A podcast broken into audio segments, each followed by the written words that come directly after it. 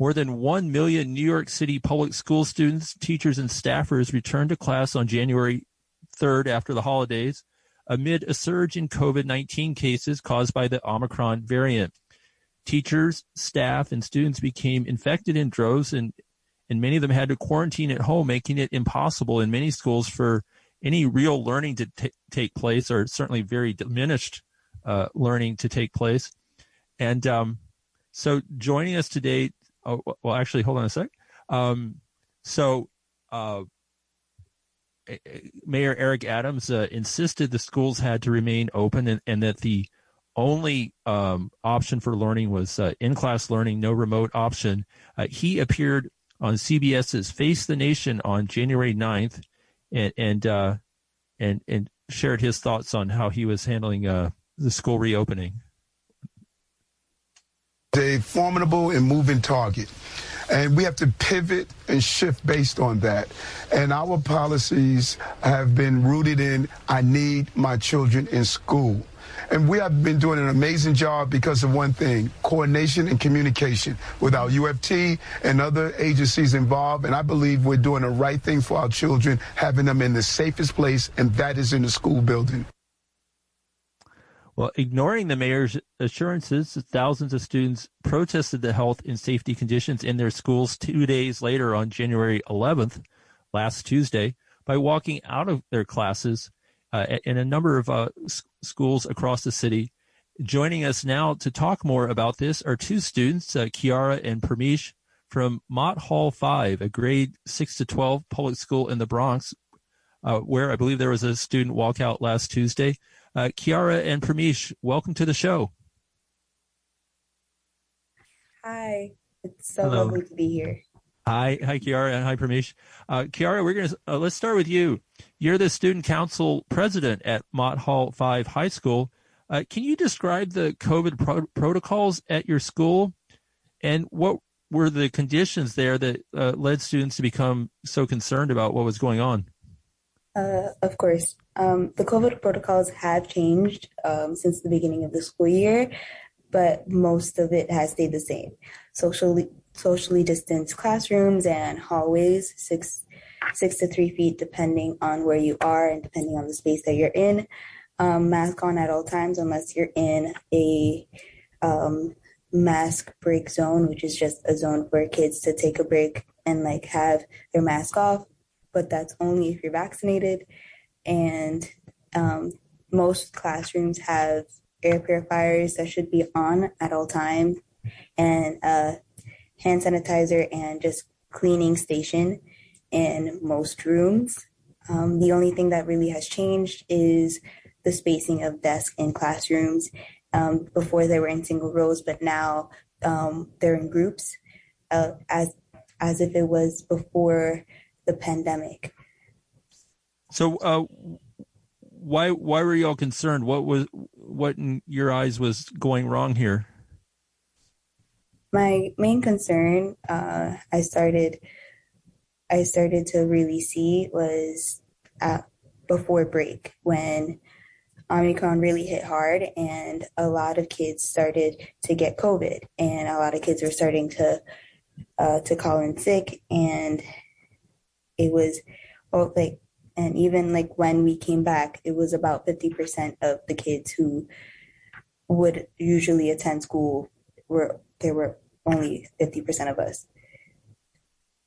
And what about your teachers? Were a lot of them calling in sick as well? Uh, yes a lot of teachers did call in sick uh, the first week we got back from winter break. Um, we had i think about 40% of teachers call in sick and we needed substitutes for those classes.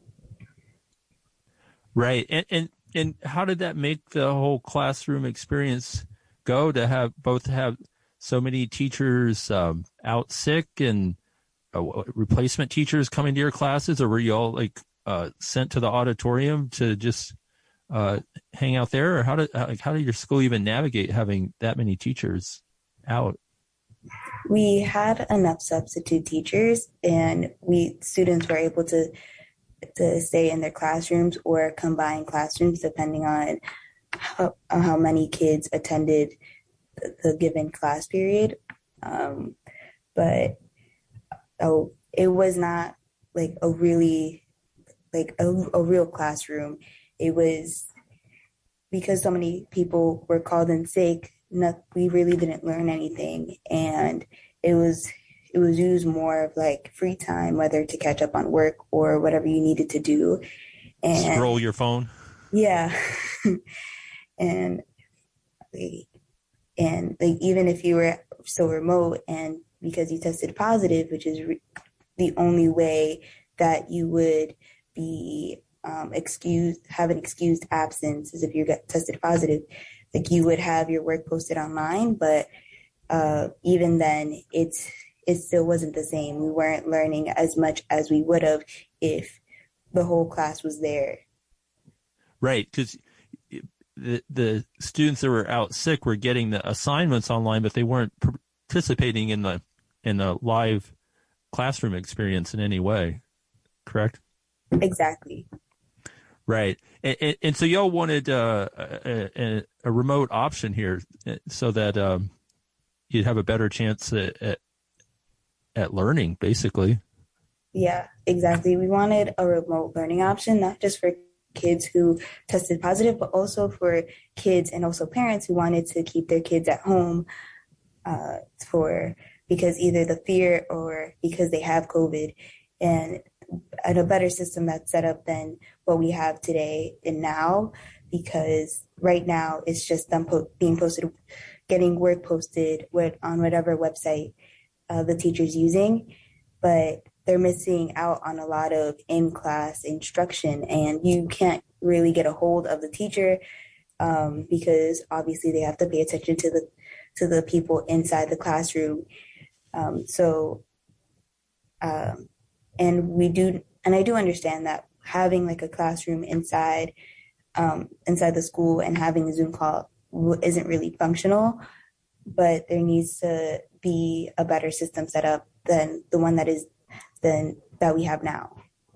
Right, and, and uh, Parmesh, uh, uh, want to turn to you here for a, a moment. Can um, the, the mayor uh, uh, wasn't really uh, listening to these concerns? It appears.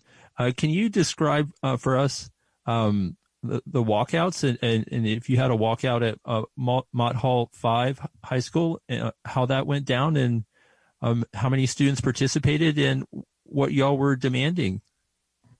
Well, in our school, most students, including myself, didn't feel safe um, at school because of the amount of people that were absent. We felt that we weren't getting like a proper education because of the amount of kids that were absent, and that everything was just a bit chaotic, and we weren't really sure what was going on. So, as a part of student council, me and my fellow council members, we got together and decided that it would be best to participate in this statewide um, rally that was going on, uh, walkout on on that Tuesday that happened. So, leading up to the walkout, I was talking to a bunch of students, lots of groups of students, giving them information on what's happening and hearing their opinions on how they felt because of what was going on, and with, especially with Omicron and everything else, and about what Mayor Eric Adams was talking about when it came to schools and not wanting to close them. I spread the word, and I think social media played a really key part in this because without having social media to spread the word, it would have been very hard to have everybody know what was going on. Sure. Have the coordination that we had. And so, how many uh, how many students uh, walked out at your school. I understand there's about 700 students at uh, Mott Hall yeah, 5. There's about like 660 students in our school. Uh, half of that is middle school. The other half is about high school. Um, there are about 10 to 20 students, mostly in the uh, 10th and 11th grade that participated. Okay. Due to the fact that we're mostly, we weren't really sure what was going on because we weren't sure that if there were going to be consequences. Some students were feared that they might get suspended or expelled for walking out. Hmm. And most of us weren't afraid of the consequences that would happen if we did walk out. So, uh, were you one of the students who walked out? I was. Uh, me and some of my peers walked out. Uh, we took chalk and we drew in front of the school uh, that we uh, wanted school safety and what we were fighting for, for an online learning option for students who have COVID and that are at home and want to feel safe, and for people who are at who are currently in school that would like to do remote learning because it's safer for them.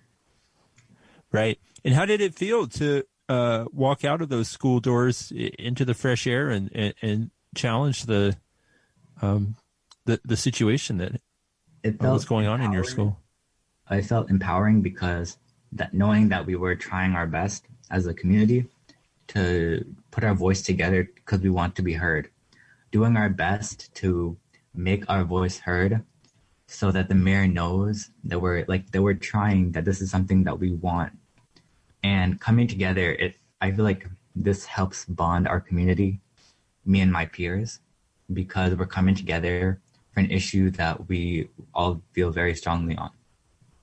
Right. Well, I, I gotta say it's impressive. Uh, a, a, very long time ago, when I was in high school, I, I certainly wouldn't have expected anybody on our uh, student council to organize something like this. Uh, um, so uh, it's great what you did. Uh, did uh, did there turn out to be disciplinary consequences? were any of y'all punished for doing this? Uh, no, we were not punished for doing it. As we were leaving the school during the walkout, we the principal was there actually. Uh, he made us sign our names on this book. Okay. we came back and signed our names and did not leave the school premises during that period. We there would be no disciplinary actions. I see. And, and um, uh, can you tell us a little bit more about the uh, communication and coordination with other schools uh, in the city, and you said it, this was a statewide effort. Uh, were you um, in touch with students at other schools? Um, I was. I had received it. I had learned about it through social media from students at Brooklyn Tech. I think there was a big walkout there. That was. I think I heard about it on the news. Yes. Um, and from there, I brought it up to our student council, and us as a team decided what we should do and if we should support this action for our school through various things like social media or speaking about it to our peers, spreading the word, and gaining awareness. Right. Yeah. No, because uh, Brooklyn Tech is you know very high profile high school, and um, yeah, it's great. You guys up in the Bronx, uh, you you, um, you know also made your uh, decision to move forward. Um, uh, Kiara, uh, pivoting back to you, um, have things uh, changed uh, yet in your school? Is there anything uh, being done differently since uh, last week's walkouts? Um, no, nothing uh, has been communicated for, to me, and I would be one of the first students to know because I am the student body president and I also work in my school's office. Um, but there has been no changes in the COVID protocols or the rules when coming to to um, coming to kids who, who have come in contact with someone who's COVID positive, like having a testing kit. We students still do not have um, avail- free availability to at home test kits like teachers do, who get new test kits every week. Um, but students would have to wait um, to be exposed in school. So even if they get exposed outside of school, they would not get a testing kit from the school, which is one of my main concerns because now kids don't have a way to be able to get tested freely without having to worry about uh, time management. Right. And uh, we, we have to go here in a sec, but uh, uh, are, are there ongoing conversations still among uh, students uh, at your school or between uh, students at other schools about taking more action uh, if necessary to try to nudge the people in control to do more?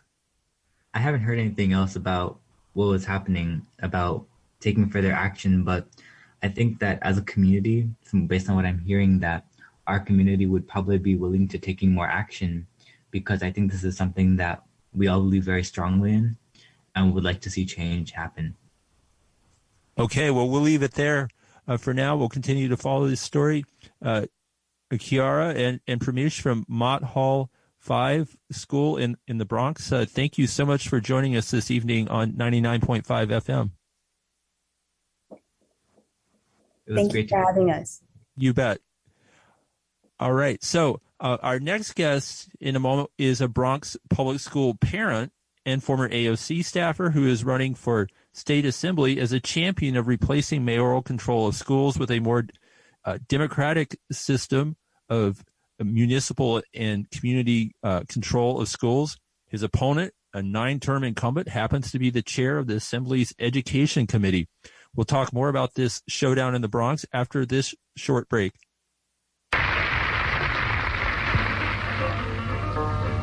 What did you learn in school today, dear little boy of mine? What did you learn in school today, dear little boy of mine?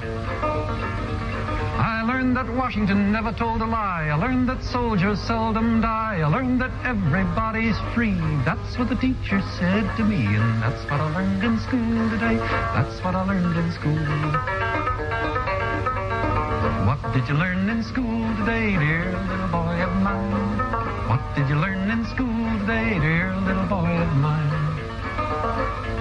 I learned that policemen are my friends. I learned that justice never ends. I learned that murderers die for the crimes, even if we make a mistake sometime. And that's what I learned in school today. That's what I learned in school.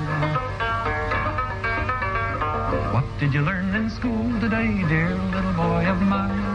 What did you learn in school today, dear little boy of mine?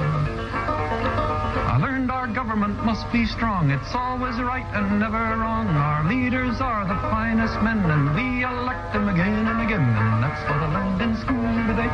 That's what I learned in school.